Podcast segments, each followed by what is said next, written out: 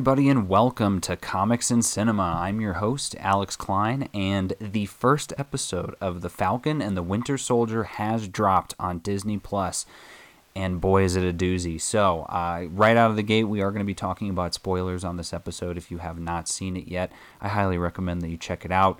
Uh, very cool, very different from WandaVision and uh, no less exciting though. So we will dive right in. Uh, first thoughts on this first episode. I really, really liked it. I thought it was great. There are a couple spots in it that, on first blush, I uh, didn't like, but then when the episode ended, I realized why they did them, and I was like, "Oh, okay, that's fine. That's totally fine." But um, I wanted to call out a couple of things uh, before we get started of just uh, the people in the episode. So obviously we've got An- Anthony Mackie, Sebastian Stan, Wyatt Russell makes his appearance as John Walker at the very end. Uh, Desmond, I believe it's Kayam or Chayam, plays Dovich, who I think is the guy that punches or he he kicks that that one person in Switzerland uh, into the lamp post. I was trying to see if maybe we could get some indicators there, but I'm not sure. And then um, Adepero Oduye plays Sarah Wilson, Sam Wilson's sister. What I wanted to call out though is Emily Van Camp and Daniel Bruhl, Zemo and Sharon are not even in this first episode, which is crazy. Not only that, but Falcon and Winter Soldier are not even teaming up in this episode. It was it really was special in that way because I was assuming it was going to be kind of a nonstop action and they would be kind of fighting side by side right off the bat, and that wasn't the case, which I really, really liked. But there were a couple of pretty big surprises in this episode for those of you. I'm sure you all noticed them. There may be one, though, that you didn't notice, and uh, those are Don Cheadle uh, coming back as Rhodey, fantastic, and then also George St. Pierre as Batroc the Leaper. Uh, he had did a great job in this one as well, but surprisingly, Danny Ramirez plays Joaquin Torres, and he is the person that's kind of it felt like he was the prodigy of Sam Wilson in this episode. He's kind of assisting him and helping him in the army, and then kind of is getting intel on the Flag Smashers, the new bad guys in this episode. And it was funny because after the episode, I was kind of thinking back on it a little bit, and I was like, oh, you know, he he's almost like the new Sam Wilson because uh, you know Captain America had Sam Wilson, and uh, he certainly wasn't the kind of intel guy that Joaquin is playing. But uh, at the same time, it's like you know the the sort of lesser of the two Captain Americas that has to earn his way to to the top. And I I'm looking at IMDb and when I saw that it was Joaquin Torres, I don't think they ever actually say his name. Maybe they do, and I missed it. But Joaquin Torres, when I saw it, I was like, oh, shoot, that's Falcon in the comics. So, very recently, over the last, I'd say, couple years, uh, a new character who is Falcon is in the comics, and he his name is Joaquin Torres and he is not exactly the same as Sam in that he has a uh, kind of machine flying wings. He's actually got wings, and it was a part of. I'm not. I don't remember all of it exactly, and I think uh, let's see if I still have. I, I pulled it up and was looking at it. Um, I did, but it was Hydra. I think Hydra experimented on him, or he was kidnapped by the Sons of the Serpent, and was experimented on and uh, grew wings. His eyes got really big and he is interesting. So uh, Karl Malus is the person who experimented on him, and he is just a, um, I guess, a scientist. But it says as a result of Karl Malus's experiments, Joaquin was turned into a hybrid between a falcon and a human. However, Red Wing was used to transform Joaquin, and he turned out to be a vampiric, giving the young man additional abilities, which mostly manifested as being unable to revert his transformation. So I, I did read those comics uh, way back when. It's been a while. That was when uh, I think that actually takes place during the. Um, yeah, and I'm seeing it here. I, I think this may be his. It says Joaquin was 17 years old as of Captain America Sam Wilson number five. I am almost positive that he uh, and I bet you I can find it on here too. But his first appearance was yep, yeah, Captain America Sam Wilson number one. So h- him and a bunch of other people get experimented on by the Sons of the Ser- Sons of Serpent, uh, which I kind of liked as bad guys. And I know we're we're getting off on a tangent here, but it was a, a bunch of people who all were snakes uh, in terms of like bad guys throughout the Marvel universe. So in a sense, it was kind of cool because they all like they all tag teamed, and it was like finally all the snakes are coming together. But they all experimented on uh, a couple of people, and so he was one of them. They all ended up kind of getting like animal powers, I think, and some of them reverted back, but he didn't.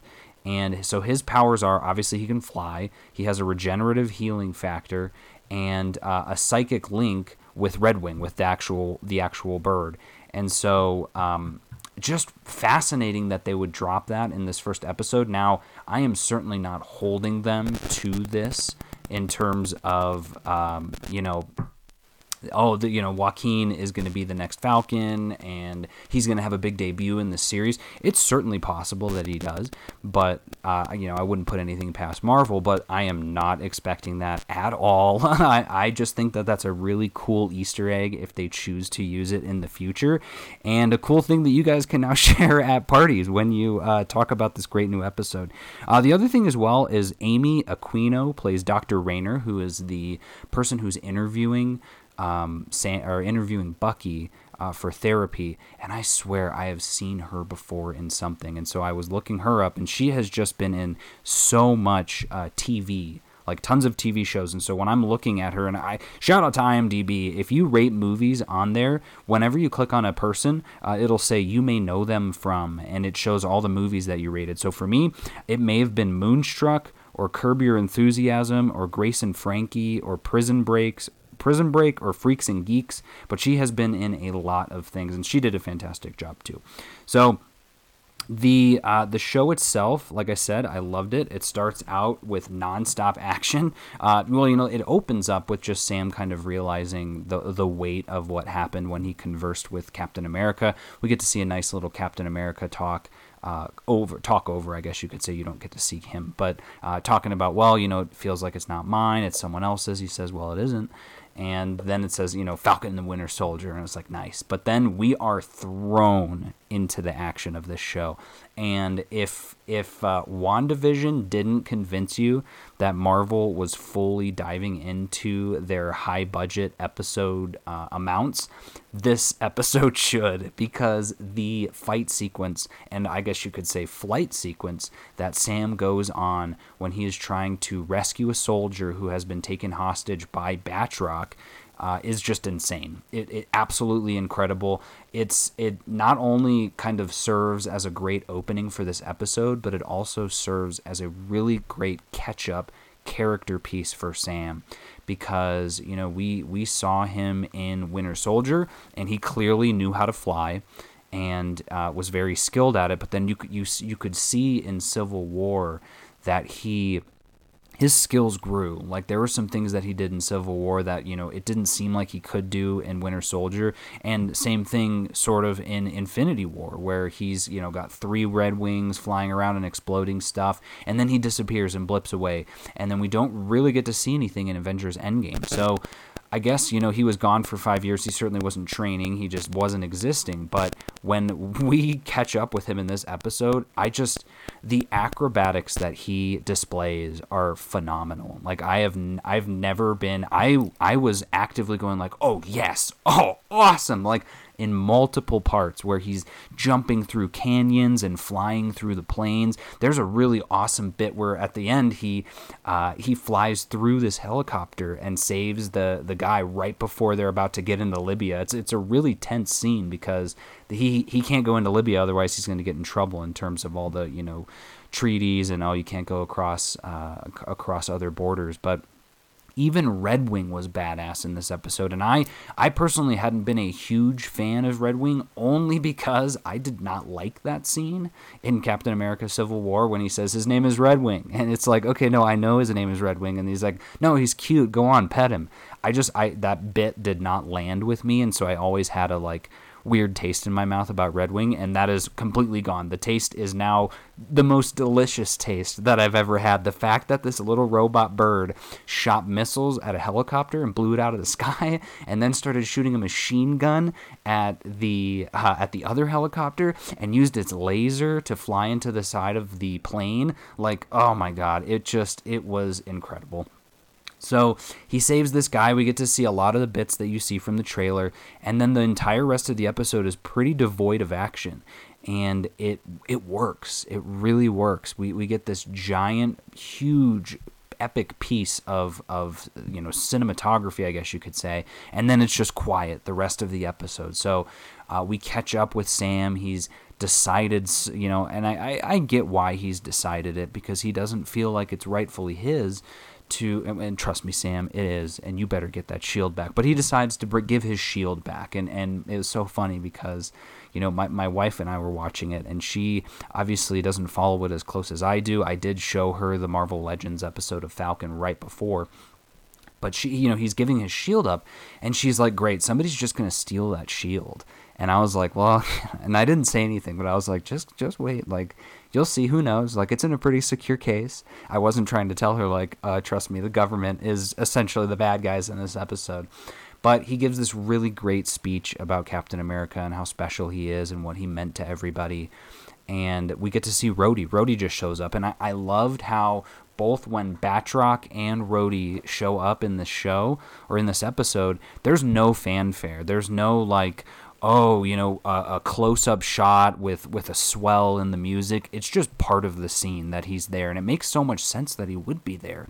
So I just hats off to them for doing that. Like I loved that it was very simple and it was it was no no frills about it. Like oh you know that's just it. Batroc's here. He's the bad guy. We, you know deal with it.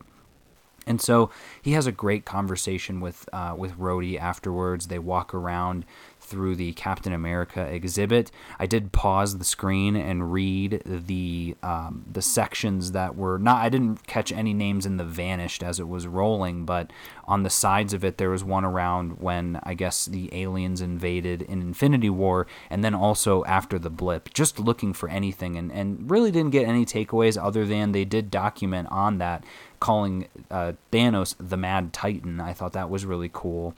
But uh, that was about it. So the rest of it was just, you know, kind of a basic summary of what happens in Infinity War and Avengers Endgame. But he's talking with Rhodey, and Rhodey's kind of explaining, you know, the, the world has changed. Like alliances have been broken, new alliances have been formed. The good guys are the bad guys, the bad guys are the good guys, sort of conversation.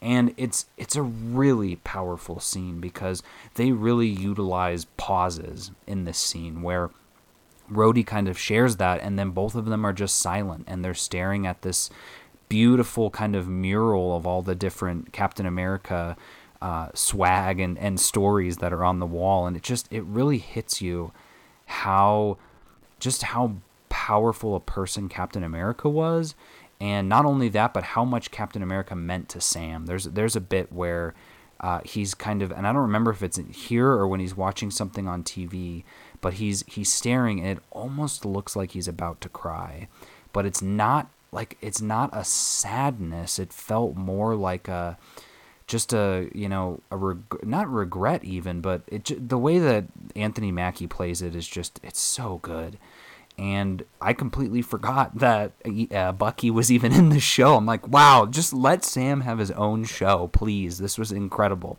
But we do. We get Bucky and Bucky is in therapy. Well, actually, we start with Bucky as having a nightmare.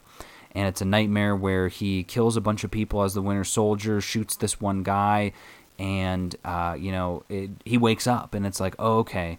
Uh, you know, it was just him having a nightmare, and I, you, you, guess it pretty quickly because he's got the red star on his arm, and he is full. Uh, for half a second, I was like, "Wait a minute, is this?" Because they don't tell you it's a flashback, and so it kind of took me by surprise. But then I was like, "Yeah, yeah, yeah, it's fine." And he wakes up, and he's in a tiny little apartment and then the next scene is him showing up for therapy. And she's like you know did you are you having any dreams? And he's like no. And uh, you know i i think what i liked so much about this is you know i i can't wait for when we do get to see Bucky and Sam together because based on the clips that we've seen the interactions they are going to have are just they're just going to be magical. They're going to be electric, and I love it because when you see them separately, it all they both have such a a comedy to them. Where Sam, he's really good at cracking jokes. He's really good at making people feel good and, and kind of arousing people, sort of thing. Whereas uh, Bucky, his comedy comes from how serious he is. And this scene where he's with the therapist, like, we couldn't stop laughing. Like, I was loving this scene because he's just like, no, no. And she's like, all right. And she's, he's like, what are you doing? No, what, what, why are you starting to write? That's passive aggressive. And uh, I, I thought that whole bit was great. But there was, there was an interesting thing here, and it, it, I definitely noticed it. I didn't hate it, but they did a lot of close up shots of the therapist and of, of Bucky and I love that she just called him James. I really liked that. And it was a great conversation that they shared about, you know, trying to move on, the fact that his, his mind is free, he's been pardoned, which I liked. I really liked that call out. So now we can confirm he is a free man. And they're doing these really close up shots on, on his face and on her face. And I understand why. And that's what I was saying. At first I was like, oh, but then I was like, it's it's so that it feels very claustrophobic. When you're watching it, it kind of gets you on edge. And that's because Bucky is on edge during this. So he doesn't want to be there. Like, he doesn't want to talk about his feelings. He clearly doesn't want to talk about his nightmares. And so he kind of shares a story, an awesome story about how he's getting, sort of getting retribution and, and making amends for all of the, uh, the, the crimes that he's committed. He's got a little black book where he's crossing names off. It's kind of very reminds me a lot of Black Widow and, and the Red in her ledger. And he has this awesome bit where he's kind of uh, remote piloting this car on an app, and and she's like, he's like, you know, I did everything you said. I followed the three steps, and she's like, okay, all right, you know, that sounds good. What's step one? And he said, well, I'm, I'm trying to remember what step one is uh, it was like stay, you know, stay hidden or so, I don't remember. But step two was don't hurt anybody. He's like don't hurt anybody, and you know it shows him smashing some guy in the face. So he's definitely doing it. But she's like, you know, that's the biggest one. He's like, well, if that's the biggest rule, that should be rule number one. And then she's like, all right, well, what about rule number three?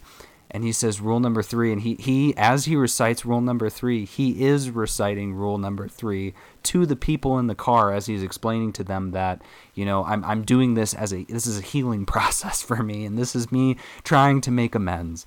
And i just thought that whole that whole bit was great. Again you're you're juxtaposing the violence that he just he he wasn't born in it, but he was forged. It's kind of like the Scarlet Witch in that violence, and and she talks about it like you're hundred years old, and he says I have been I have been uh, vi- having violence and and doing violence for the last ninety years, and she's like you're free now, and he goes well what am I supposed to do now, and it's such a powerful statement that. Um, you know it's it's something that you know we see in a lot of o- older movies as well those movies that deal with the uh, not necessarily older and newer i'm thinking of like the best days of our lives and brothers uh, those war movies where the people come back and they don't know what to do with their life because all they knew was uh, you know the war and the tours and and being in battle. And Bucky has certainly known that his entire life. So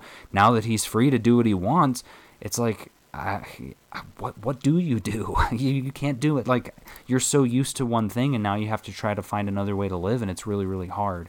And I loved that he's still kind of staying in Brooklyn. It, it goes to Brooklyn next. He's walking around and he meets with um, he meets with this guy and I'll, I'll find his name. But this is where we get to a scene where him and his friend are uh, eating lunch together at a sushi restaurant, no less. Which I was I was very happy to see that. And uh, we're gonna see if we can find him on IMDb. I don't think I don't think yeah I'm I'm not seeing him listed, but it's an older Asian man. And him and the two of them go eat lunch together, and it was a real great bit. He's like, "No, I don't want to go eat lunch with you." He's like, "Oh, well, I'm buying." He's like, "Okay, fine, fine, we'll go eat." And the the old man helps him kind of get a date with the server at the sushi restaurant and then he starts talking about his son and he says like oh my son loved uh, red bean mochi and uh, you know just kind of gets really sad and he says the hardest thing about losing him is like when he died they did they never tell, told me how he died. They just said that he was in the wrong place at the wrong time. And it it was very jarring, I thought, because there's it's it was certainly a sad scene, but then the scene just ends and we go over to Sam and I was like, why is this scene here? and I wasn't connecting the dots. And honestly, I'm glad that I didn't connect the dots. It certainly was a bummer that I was like, "Ooh, is there actually going to be like a couple of nitpicks that I have with this episode?" Uh, but as time goes on, obviously, we realize that that scene is incredibly important. And we go back to I think the next scene is with Sam, but he he shows up with his uh, at his sister's place down in Louisiana, and just a cool scene to see him interacting with uh, his family, his sister, his nephews. They're older now. He makes a mention about that to Rhodey earlier that you know when he came back they were five years older, and so she's kind of a a cook.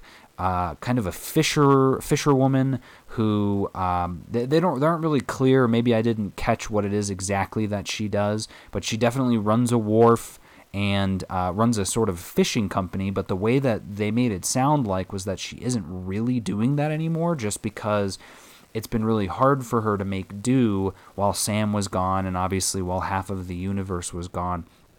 And uh, there's this whole bit about their family boat and she wants to sell it to kind of get a little bit of money because it sounds like they're in a lot of debt. And Sam doesn't want to. He's like, oh, you know, we can fix this up. We could do this. And she's like, Sam, no. And it's a really tough scene uh, because not only is it the one scene, but it extends throughout the rest of this the episode of, of the, again, the, the soldier who's come back from war and wants things to be the way that they were and it's a really powerful scene because we also are getting that layer on top of this um, kind of being a a superhero in a world that still just sees you as a black man. And you know we get we get further of that in the episode when they go to visit the bank but it's just it's funny that you know and i guess this is all praise goes to marvel but when i when we watched these other movies Age of Ultron, Winter Soldier, Infinity War, the people that always, especially especially in Age of Ultron, the people that really feel like they got left behind are the B actors, right? The B, the B characters, the Scarlet Witch, Vision, uh, Sam, Bucky. We see we see them and they're kind of these characters, but we don't know a lot about them.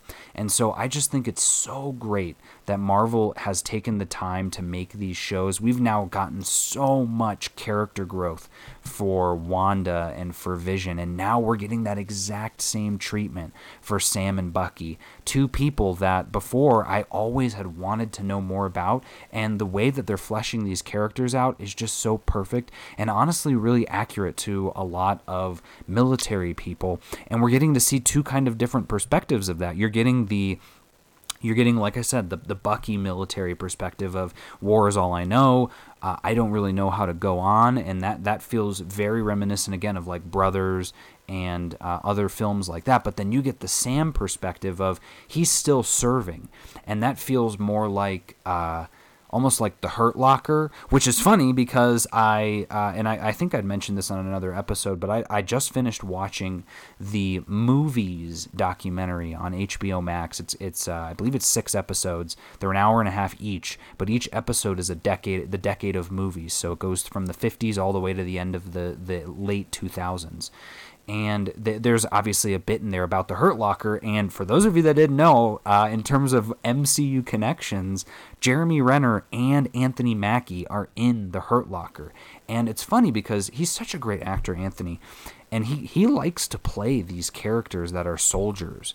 And he's he's portraying this soldier that is coming back but kind of still has one foot in uh, on the ground in the sense where he's still doing missions for the Air Force, for the Army. He's still flying around trying to be a superhero, but he wants to move on. Like he wants to have this life where he's he's trying to be a part of his sister's life and he's trying to be a part of his nephew's life, but he wants everything to stay the same because he's been gone. And that is another huge struggle that I think a lot of people in the military experience when they come back home, especially on those tours that are really, really long. And they and I I I don't know. I'll, I'll say this. I'll, I don't know anything about that. The only person in my family that actually there's well, two people in my family. My my father was in the Air Force. Um, he didn't. I don't think he went anywhere though. He he was just uh, on base, and my cousin was in the Navy or is in the Navy still, and she she is. She's gone all over the place and flown around, but I, I haven't personally been impacted by a lot of that military perspective. Uh, actually, my grandparents, both of my grandfathers, were in the military as well. My my uh, pap pap was in the uh, the Navy, and my grandpa was in the Army. But I just I, I never had that experience like these you know the movies kind of portray where you know they're they're lost they're adrift they don't really know what to do with their lives that sort of thing. And so I love seeing that on screen because it gives me more perspective and it helps me to understand that. I've never been a huge uh, proponent of the military. Uh, just my own sort of personal beliefs on that. I, I, feel bad for people who feel like they have to go into the military, whether that's because they can't afford to pay for school or whatever the case may be. There's a lot of instances where I, I think the military kind of manipulates people into doing that. But at the same time, there are a lot of people like Steve Rogers who are so passionate about serving their country and helping out their country. And to me, that's what Sam is in, in a sense he he wants to be there but he wants to come back and move on. And you can't. You can't move on. And it's so sad because life moves on without you. Like sam being gone for 5 years is the equivalent of those people who who are like taken prisoner in in uh, you know whatever war it is, and they they come back home, and the world has changed. Their their families have moved on, like their lives have they, everyone has moved on and they want things to be back the way they were, and it just they can't, and it's really sad. And so that I, I guess that's a really long explanation of that. But Sam and Anthony Mackie does such a good job of portraying that of like yes we can do this. We can fix this boat. I'm going to get us that loan. And he, he he talks with his sister like let's just get a loan to consolidate all of these debts that we have. And then we can use this boat to start ferrying people trolleying, all that sort of stuff. And she starts believing him. And i got really sad during that scene because i'm like i know the end game of this right? Like we've seen it before you know it's it's very hard for somebody who has a debt like that but also because of the color of their skin to get a loan and so we actually get to experience that firsthand as sam and his sister go to the bank and uh, don't get a loan and she's you know she plays she does such a good job of being the realist in all of this constantly trying to tell him like it's not gonna work. You don't get it and he's being so uh, ideal idealistic i guess you could say because you know they're sitting there and the bank guy's like i know you from something. He's like were you in i think he says like were you in a play for lsu and he's like does this sort of wink thing. He's like oh that's it you're falcon and takes a p- picture of him and we get the uh, and again you know it's coming but there's that glint of hope where you're like oh okay you know maybe sam is going to get the loan because he's the he's falcon right like he should it's it makes sense and he says, Well, but, you know, what have you been doing for work? And he's like, Are you serious? Like, I was gone for five years. That's why I don't have any, you know, prior work of the last five years, is because I didn't exist. And this dumbass banker just doesn't get it. And I. I saw some people trying to compare him to Hayward, and I I would argue that he's worse than Hayward because Hayward knows who he is. Hayward knows that he is a. Uh, I mean, Hay- Hayward's going to argue that he is not a bad guy, but Hayward knows deep down what he wants, and he knows that he is going to do whatever he can to get what he wants. This guy is just your classic sort of, uh, you know, the I, I, guess you could say it's not white blindness, but he's basically the oh I'm sorry you know based on all of this I can't help you out like I, I blah blah blah. So he's he's just going based off of all the stuff that he knows, and honestly that's worse. I think it's the people that kind of give this quiet racism in a sense where they're asleep and they don't realize that they're doing it. Whereas, like I said, Hayward knows exactly what he's doing. So I would argue that that banker is worse than Hayward and uh, it's just again a really tough scene because then they leave and he's like no we're gonna we're gonna figure something out. And it's like sam sam it, it, it seems like the deck is stacked against you. And i'm really hoping that i mean my mind immediately went to uh, and this scene actually takes place after it but at the same time joaquin is in switzerland and he is joining, not joining, but uh, trying to meet up with the Flag Smashers. And he kind of goes over these Flag Smashers with Sam earlier in the episode when they're in uh, Tunisia. And I kind of like that scene as well. There's a bit where these two people come up to Sam and thank him for saving his wife, and he responds in their language, which I thought was cool. But Joaquin's explaining to him, like, these flag smashers kind of popped up after the blip and they kind of want things to be the way that they were where there's no borders kind of you know it sounds like they're they're anarchists but we don't know enough, I think, about them in this episode to draw that full of a conclusion, but they're definitely an intriguing bad guy as a whole. So Joaquin and Sam are kind of chit chatting about this, and Sam's like, "All right, you know, go for it, follow up, uh, keep it, keep it on the DL, and let me know if anything crazy happens." And so he does. He goes to Switzerland and tries to become one of them, and we see this guy jump out of a building with two giant duffel bags of what are presumed to be money uh, because a couple of cops are like, oh, you know, he's got the money sort of thing. But they're all wearing those flag smasher masks that have the handprints on them. And this guy, who, again, it sounds like based off of IMDb, his name is Dovich. And he, like, kicks this guy, and the guy flies into a uh, flagpole and then or a light post and then Joaquin tries to stop him or like points his gun at him and the guy just smacks the gun out of his hand and slams him onto the ground and then boot kicks him in the face and uh, and he gets knocked out. And so it's funny because had I known this was Joaquin Torres from the very beginning, I would have been pretty excited about it, but I didn't. And so my wife and I, in those beginning scenes, the way that he was acting, uh, and I, probably the way the actor was choosing to act, but it seemed like he was a bad guy. And I don't know if you guys thought that too, but in that scene in Tunisia, when he's kind of, he was very awkward with the way that he was talking to Sam. And so we were like, ooh, he could be a bad guy. But now, obviously, he just got the crap beaten out of him by the Flag Smashers. And we were like, well, I guess he's not a bad guy. But then again, the scene, you know, with Sam in the bank as he's leaving, I was like, ooh, you know, it would be nice if by the end of the season he uh, he gets the bags of money and gives that money to his sister so that we can keep kind of keep the things afloat.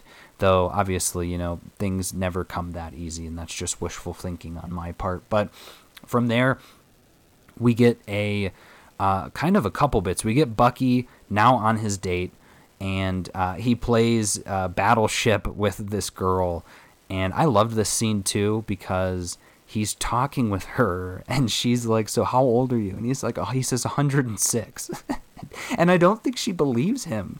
And she's like, Oh, okay, well, why are you wearing those gloves? He has his gloves on. And it's like, Dude, because you got a metal arm. And he says, "Ah, I've got poor circulation." And then there's there's one of those little Hello Kitties on the on the counter of the sushi bar, and he he stops it, which reminded me a lot of Iron Man 2 when uh, I think that was Iron Man 2 where he tries to stop the thing that's in front of uh, I think is in front of Pepper's desk or uh, whoever's desk that was in the in the movie. Um, but yeah, so they, they drink and, and have fun and they're kind of chit chatting and she's asking him, you know, the the kind of dating questions that you would ask and uh, says, you know, you have any siblings? And he says, I have a sister. I had a sister, and it's just, you know, the the scene itself is really cute and really sweet. It's really nice to see that Bucky is getting out and about and you know meeting somebody even if it's not even something serious. I mean, he talks with her about the dating apps that he's been using and that people are having tiger photos, which I think is a, you know, a shout out to Tiger King, but also the beer he's drinking I think is a tiger beer. But you know, in, in any other context, it would be it's a meet cute, right? It's it's a really nice meetup and but the the questions that she's asking are constantly having him reflect on the fact that everybody that he knows is dead because his I'm assuming his sister is dead. There's no way she's 106 years old. He, she says, "Are you close with your parents?" And he was like, "I was. They died." And she's like, "Oh, I'm sorry." And uh, so by the end of it, though, she says she starts talking about the old man that he was with and saying, you know, it's really really nice that you're you're spending time with him. He's just been so broken up since his son died, and you know the toughest part is just him not knowing how he died. And Bucky just gets up and leaves. And I, again, I was like, "What? Why is he doing? I don't understand." And then the min the next literal next scene is him walking to the apartment of the guy, and before the door even opened, I was I literally out loud went, "Oh no." and the old man opens his door. He's got a shrine behind him for his son, and it is the guy that Bucky killed in his nightmare. So way back at the beginning of that episode, there's a there's an Asian man who uh, is uh, he just and they I guess they weren't really lying. He was in the wrong place at the wrong time. The Winter Soldier was there to kill these these targets, and the guy's like, "Please, man, like I didn't see anything," and then he just shoots him. And so the um, the emotional weight that hit me when that scene happened it I I don't know if that was the intention of Marvel. I don't I'm sure some of you out there caught that almost immediately when he started talking about how his son, you know, died and he didn't know how his son died, but he he just it it that wrecked me. And I think to me that was that along with the the bank loan scene and then this end scene that we're we're going to talk about. Those were the biggest emotional hits and I, I, he he says I I just I, I forgot to pay you for lunch, and he hands him a, a, little money and then leaves. And the old man kind of sees like something is up, but you know we we can't know for sure. And I just he pulls out his notebook and and the guy's name is circled, and I just keep thinking about the hard road that Bucky has ahead because how how can you reconcile with people and you know they they talk about that in WandaVision when Monica talks with Wanda after the you know she releases everybody from the hex and all of that sort of stuff and and Monica says you know they're they're never going to know what you did for them and she says something like you know yeah no they never will basically like they're not going to ever appreciate me again no matter how, it's that it's that age old argument of you do one bad thing and people are going to remember you for that for the rest of your life. No matter how many good deeds you do, they are only going to match up to your worst deed. And, you know, Wanda taking a whole town hostage, there's just a there's a power to these Marvel characters because Bucky has killed so many people. I mean, it's assumed in that booklet that a lot of those people he's trying to make amends with, somehow there's death involved at some point with them. And that's a long list of people. And so to tell somebody, like, hey, just a heads up, just to just to make sure we're clear, my I, I no longer am under brain control, and I've also been pardoned so i'm like i'm not a criminal so i'm and i'm trying to make things right. Who in their right mind would forgive him? And I, I, I don't blame a single person for not forgiving him for what he did like mind control or not. I i, I think over time like for me i, I think oh well i'm not gonna i'm not gonna say yes or no on that. I i can't I can't even imagine if, if Bucky killed my family. I probably wouldn't forgive him. And even if there was a whole mind control aspect, maybe that would make things a tiny bit easier, but it's never going to close that wound. And so you just see that in his eyes. You see that in the way that he looks at uh, he looks at that old man, and it just it's it's heartbreaking to know that again he's he's trying to tell his therapist like what am I supposed to do now? Like I'm trying to make amends, but what am I supposed to do? So that that really both for both him and for Sam, this episode really sets up why they are going to work so well together and why they're also not going to work so well together. So we'll, we'll get into that in a second. But the you know the episode ends with uh, Sam's uh, talking with Joaquin, who's filling him in on what happened, and says, All right, you know, keep me updated. Let's keep this quiet for now. And his sister comes in and says, You need to see this. And on the news is the Department of Defense announcing the new Captain America, who, again, we, we'd seen before. We've gotten the announcements. It's John Walker, played by Wyatt Russell, who is from, uh, he's from Everybody Wants Some. He's from uh, 22 Jump Street. Uh, just I, I, enjoy him and he does a really good job of playing that sort of doofus. So I think he's going to do a really good job of playing the doofus Captain America. But oh my god, that last scene, he walks out and winks at the camera and then the episode ends. But we also get a good thing of Sam kind of staring at the TV with again this look in his eye. And and Anthony just does such a good job of telling these stories with just a look. But he's looking at him like, of course I would decide to return the shield and with the express purpose that one, you know, and, and I guess it'd be a sub subconsciously, I'm still trying to figure me out, right? Like I'm still trying to figure out if I can accept this mantle. Because at the end of the day, in a perfect world, Sam would realize, you know what, I am, and then he would break into the Smithsonian and you know smash the thing, eh, smash the glass, and take the shield. It'd be this great scene. But what what is so much worse than that is the government kind of just as they've done in so many other instances with people of color in the past is just weaseling their way around them and taking advantage of them. And so, you know, he, with all of the goodwill in his heart, gives this shield back so that it can be a monument for Steve. And they literally turn around in what feels like a day to give this shield to John Walker, a white guy who, you know, for all intents and purposes, is probably who they wanted to be Captain America in the first place. Like, they, they would have never wanted Sam to be Captain America because it would have just been too divisive. And so he's, all of that is being told through his eyes as he stares at the screen and that, and that's the end of the episode. And so, like I said, I think this really opens up a great dynamic for the two of them because we've got at some point obviously the bad guys are going to collide and we're going to need to tag team these two, but they're both going to be kind of getting what they want, which is Sam wants to move on.